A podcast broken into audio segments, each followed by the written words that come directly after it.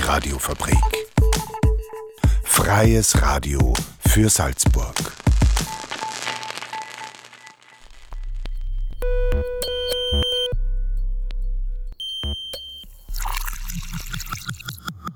Unerhört. Der Infonahversorger auf der Radiofabrik. Jeden Donnerstag um 17.30 Uhr. Radiofabrik.at slash unerhört.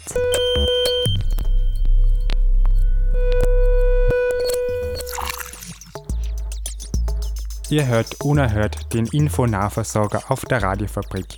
Am Mikrofon begrüßt euch dazu Dominik Schmid. Das sind unsere Themen. Wir gehen alle zu Fuß und das im öffentlichen Raum, vor allem auf Gehsteigen. Dazu hat sich Renate Hausenblas mit zwei Experten unterhalten. Und heute am 25. November ist der internationale Tag gegen Gewalt an Frauen. Wie der Lockdown die Situation für Frauen verändert hat, hören wir in einem Beitrag von Raffaela Enzenberg. Das alles gleich, jetzt aber die Unerhört Infos mit Susi Huber. Unerhört. Infos. Pandemie beeinflusst Suchtverhalten. Das geht aus dem aktuellen Suchbericht des Landes Salzburg hervor, der von der neuen Beauftragten Monika Pahammer veröffentlicht wurde. Neben einer 10 bis 15-prozentigen Zunahme bei Alkohol, Nikotin, Schlaf- oder Beruhigungsmittel und bei Cannabiskonsum ist vor allem im Bereich der Computerspielabhängigkeit mit einem Plus von 32 Prozent ein eindeutig Aufwärtstrend erkennbar. Generell zeigt der Suchbericht auf, dass die Beratungs- und Betreuungsfälle durch die Pandemie aufwendiger wurden. Betroffene und deren Angehörigen finden bei der Beratungsstelle Suchthilfe Salzburg Unterstützung. Kontaktinformationen unter suchthilfe-salzburg.at. Wieder mehr Studierende. Nach den leicht rückläufigen Zahlen in den vorherigen Semestern ist die Zahl von ordentlichen Studierenden an Salzburgs Hochschulen im Wintersemester 2020 und 2021 wieder angestiegen. An der Universität Salzburg schrieben sich mehr als 15.600 ordentliche Studierende, somit 4,5 Prozent mehr als im Wintersemester davor ein. Der Frauenanteil an Salzburgs Hochschulen liegt bei 62,3 Prozent, wobei dieser an der Pädagogischen Hochschule Salzburg mit 80 Prozent am höchsten ist. Aus den Zahlen der Landesstatistik Salzburg geht hervor, dass 273 Studierende an der Universität Salzburg bereits 60 Jahre oder älter sind. Neue Fahrradstraße in Salzburg. Seit letzter Woche sind am Ignaz-Rieder Quai die Markierungen für die neue Fahrradstraße angebracht. Die Strecke zwischen der Nontaler Brücke und dem Überfuhrsteg rechter Salzburgufer ist für Fahrradfahrende somit ein Stück attraktiver. RadfahrerInnen dürfen offiziell nebeneinander fahren. Allerdings gilt für Fahrzeuge eine Höchstgeschwindigkeit von 30 Kilometern. Die Durchfahrt für Autos bleibt zugelassen. Das Zu-Fuß-Gehen ist die natürlichste Form der Mobilität. Allerdings findet sie in unserer Wahrnehmung über die Fortbewegung kaum Platz. Dabei brauchen wir das Zu-Fuß-Gehen immer. Egal, ob wir mit dem Auto wohin fahren, denn wir müssen zum Auto und vom Auto wieder weggehen. Oder auch wenn wir mit den öffentlichen Verkehrsmitteln unterwegs sind, denn wir müssen zu den öffentlichen Verkehrsmitteln gehen und auch wieder von ihnen weggehen. Ein öffentlicher Raum, in dem wir alle unterwegs sind, ist der Gehsteig. Renate Hausenblas unterhält sich dazu mit zwei Experten, und zwar Ulrich Lett, Verkehrsexperte der TU Wien, und Dieter Schwab, er ist vom Walkspace. Das Zu-Fuß-Gehen geriet immer mehr aus dem Blick. Autos wurden bevorzugt, so wurde in der Vergangenheit der Straßenraum vorrangig für die Bedürfnisse des motorisierten Verkehrs ausgelegt. Für den Fußverkehr blieben manchmal nur unzureichende Restflächen. Zuerst sprach ich mit Dieter Schwab. Er ist Obmann vom Walkspace. Das ist ein Verein für Fußgängerinnen. Ich sprach mit ihm über Gehsteige. Naja, es ist so, dass die Gehsteige eine Art Insel sind, ein Refugium für den Fußgänger, für die Fußgängerinnen, eine sichere Gehbahn, sage ich mal, ein auch aus der vielleicht über die Jahre entstandenen Entwicklung, dass man nicht im Schmutz gehen muss. Man muss es gehen. Früher ist das ja sozusagen ein, ein, Weg an der Seite gewesen oder sonst, wo der halt nicht befestigt ist. Also man ist da sozusagen irgendwie geschützt, dass man jetzt nicht im Schlamm wartet, wenn es regnet zum Beispiel. Also hat was Positives. Und jetzt in der Neuzeit mit zunehmendem Autoverkehr und anderen Mobilitätsformen ist es natürlich auch ein Rückzugsbereich. Aber am Gehsteig selbst hätte auch ein älterer Mensch das Recht, darauf zu vertrauen, dass er nicht erschrecken muss, weil irgendwer jetzt ganz schnell an ihm knapp vorbeifährt. Also sozusagen eine wichtige Sache. Damit nun die wichtige Sache, dieses sichere Territorium auch funktioniert, gibt es staatliche Richtlinien, die mir der Experte Ulrich Leth, Verkehrsplaner der TU Wien, erläuterte. Die Regelbreite für, für einen Gehsteig ist zwei Meter. Die Mindestbreite ist 1,50 Meter. Und es ist etwas, ja, skurril, weil es gibt dann noch unvermeidbare Engstellen mit 1,20 Meter Mindestbreite. Und bei punktuellen Einschränkungen dürfen Gehsteige auch nur 90 Zentimeter breit sein. Das steht so in, in, den Richtlinien drin. Die 90 kommen daher, dass das auch aus, der, aus den Ö-Normen ist. Das heißt, das ist eine Breite, wo ein Rollstuhl, ein Standardrollstuhl noch durchkommt. Der ist, glaube ich, 80 Zentimeter breit und 90 ist quasi deshalb die, diese absolute Mindestbreite, ähm, die frei bleiben muss. Bei, bei 90 Zentimeter oder auch bei 1,50 ist, ist jetzt ein, ein Begegnungsfall nicht mehr ohne irgendwelche Beeinträchtigungen möglich. Also da muss man sich schon ausweichen, vor allem wenn man eine Handtasche hat, äh, ein Sackerl in der Hand hat, äh, geschweige denn mit dem Rollstuhl oder mit dem Kinderwagen unterwegs ist, dann geht sich das auf 1,50 Meter schon, schon nicht mehr aus. Jetzt zu einem leidigen Punkt, der allzu oft leicht übersehen wird und gern getan wird. Dazu ein paar Worte von dem G-Experten Dieter Schwab. Das illegale Autoparken zum Beispiel ist oft ein Problem, also im G-Bereich. Leute, die jetzt nicht so bewusst so nachdenken, dass das auch jetzt für jemanden ein Problem ist, wenn er mit dem Rollstuhl daherkommt, mit dem Kinderwagen und ein LKW hat nur schnell zehn Minuten, Viertelstunde etwas zu erledigen, aber es ist kein Gehbereich mehr durch. Man kann in sichere Furt nicht gehen, man muss vielleicht außen rum oder so. Man muss vielleicht über Gehsteigkanten, die man jetzt gar nicht bewerkstelligen kann. Weil aber was kann dagegen gemacht werden? Dazu der Verkehrsexperte Ulrich Leth.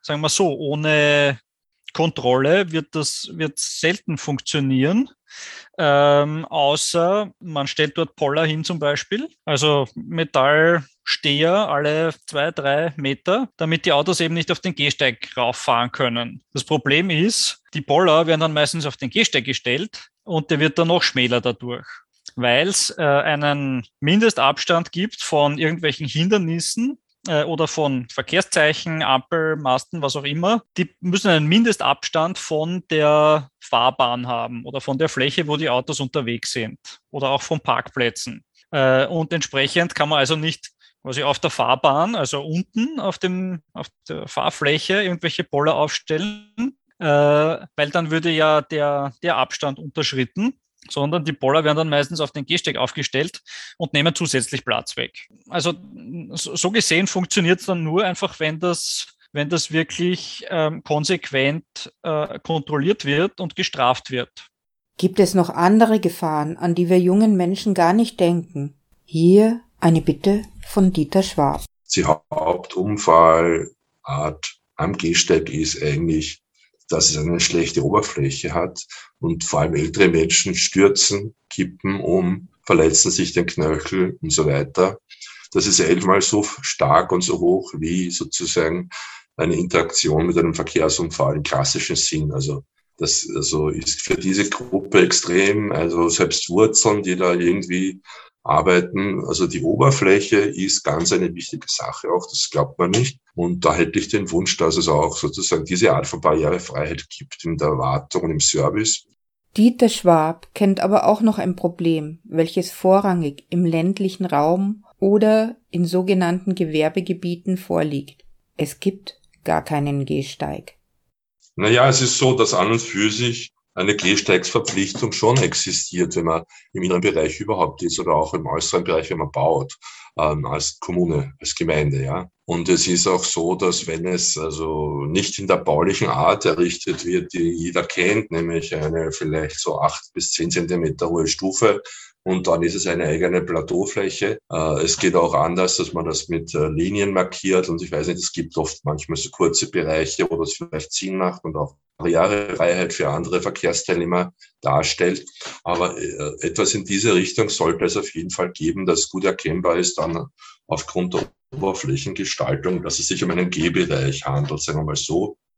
Und vielleicht in fünf Metern, in zehn Metern wieder sozusagen als Gehsteig in klassischer Form fortgesetzt ist.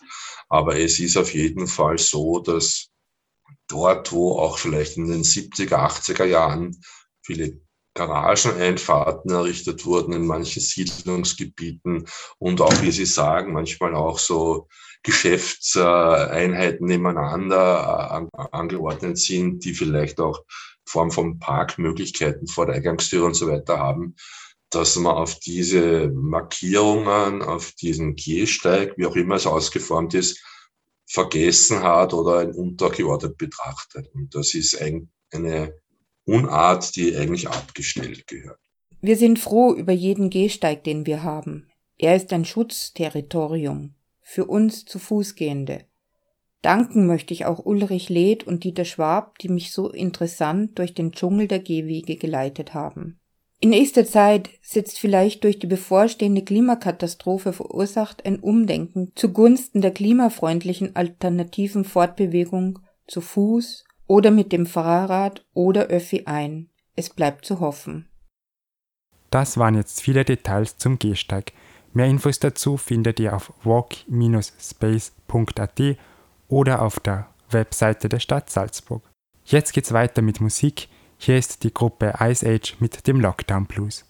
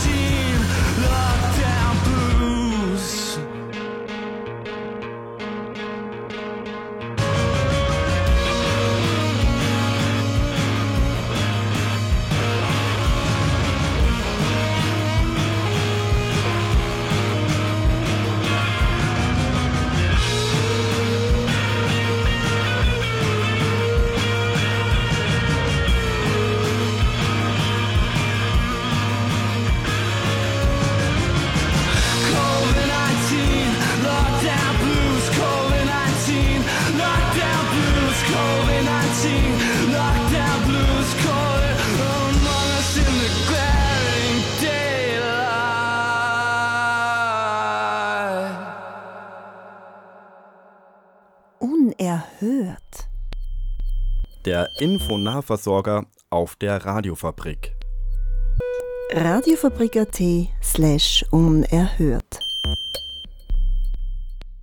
Heute am 25. November ist der internationale Tag gegen Gewalt an Frauen.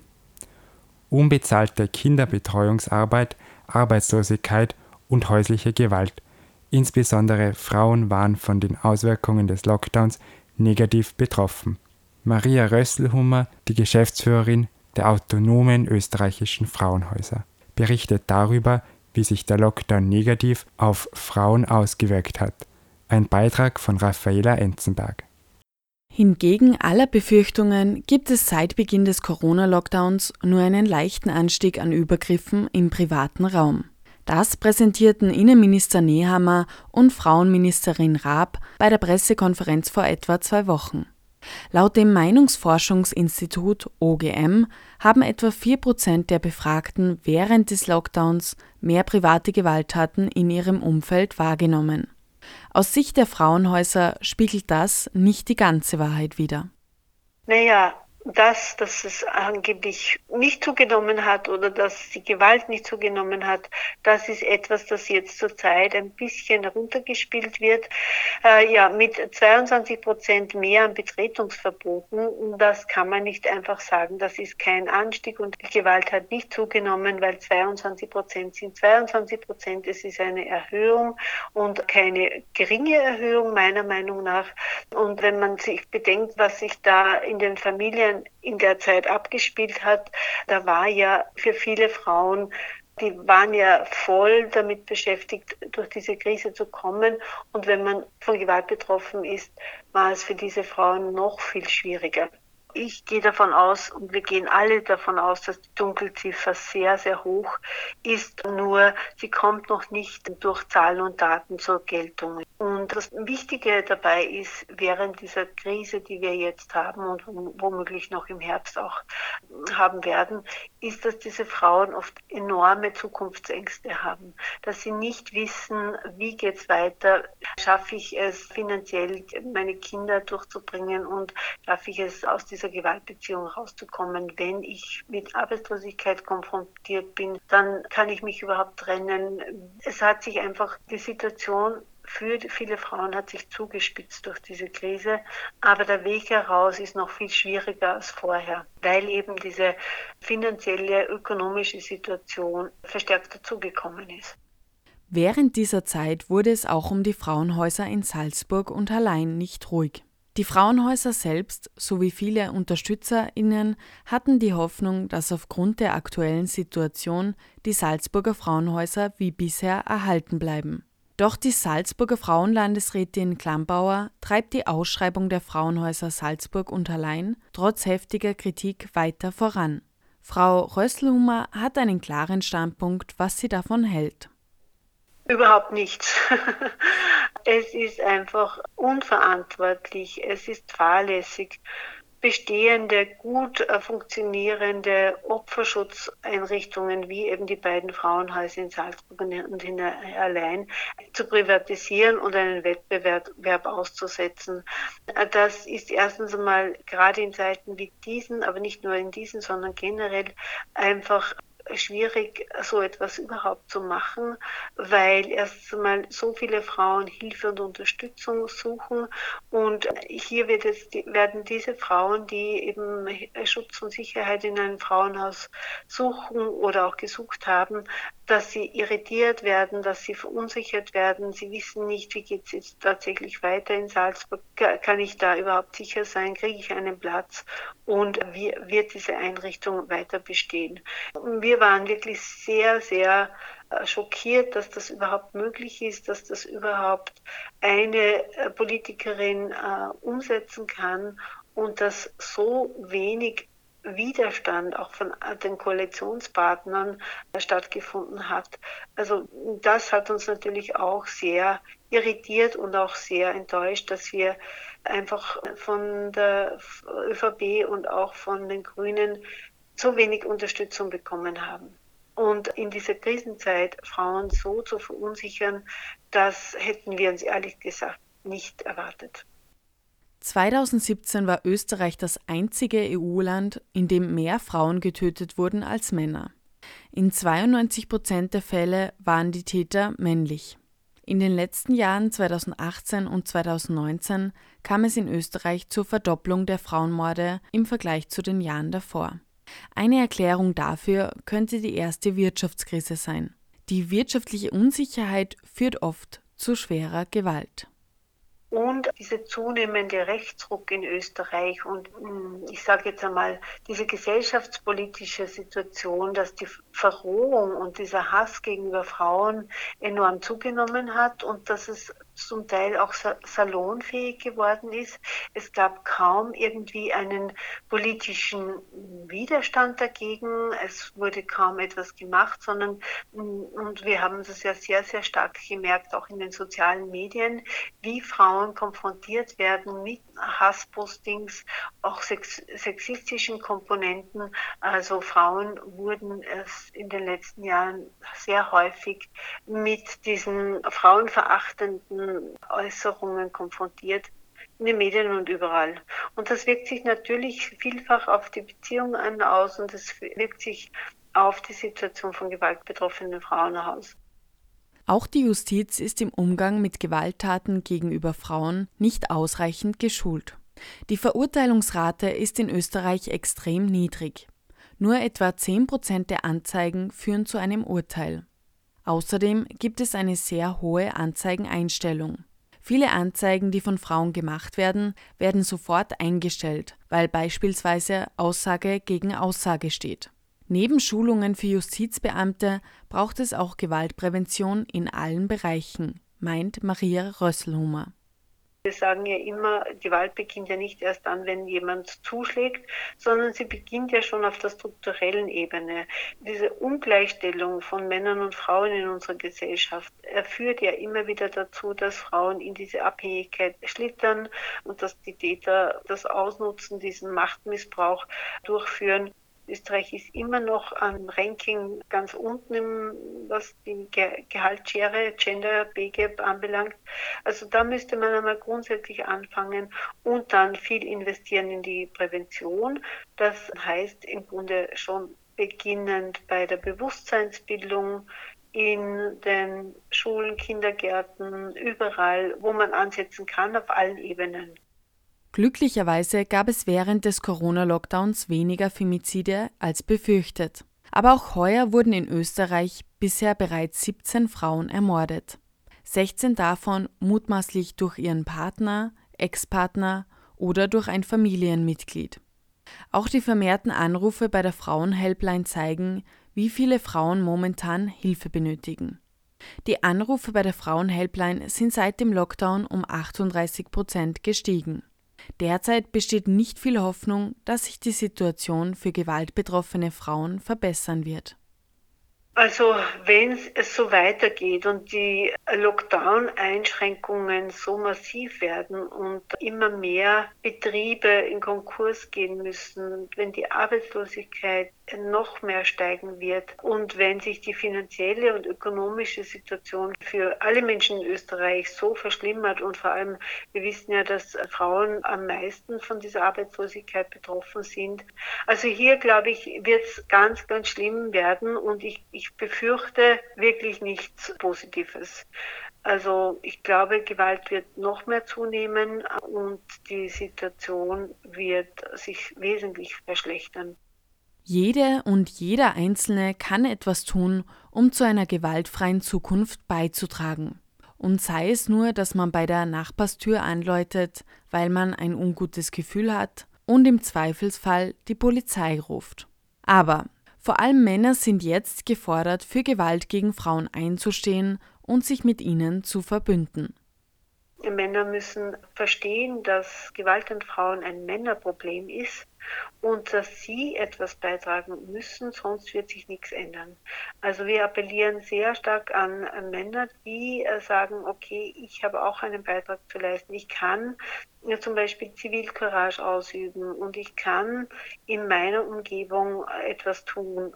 Und das muss jetzt nicht viel sein. Es, es reicht oft schon, äh, zu sagen, zum Beispiel einen Arbeitskollegen, der irgendwelche sexistische, frauenfeindliche Witze äh, macht, äh, und das lustig findet, dass man nicht mitlacht, dass man da eine klare Haltung dagegen einnimmt und dass man sagt, das will ich nicht, wenn du so redest. Oder das gilt auch im Freundeskreis, das, dasselbe, dass man eine klare Haltung einnimmt gegen jede Form der Gewalt an Frauen. Betont Maria Rösselhummer im Beitrag von Raffaela Enzenberg. Den gesamten Beitrag könnt ihr nachhören auf radiofabrik.at slash unerhört. Der Beitrag wurde übrigens schon im September 2020 gesendet. Auf die Gewalt an Frauen weist auch die Aktion 16 Tage gegen Gewalt hin, die heute startet. In Österreich ist jede fünfte Frau von psychischer, körperlicher oder sexueller Gewalt betroffen. Alleine 2021 wurden in Österreich 28 Frauen ermordet. Für Frauen, die von Gewalt betroffen sind, gibt es umfangreiche Hilfsangebote, sei es ein Übergriff im privaten Bereich oder im öffentlichen Raum. Frauen können jederzeit kostenlos, anonym und auch mehrsprachig Hilfe erhalten, zum Beispiel unter der Frauen Help Hotline 0800 dreimal die 2, dreimal die 5. Hier ist auch mehrsprachige Beratung möglich.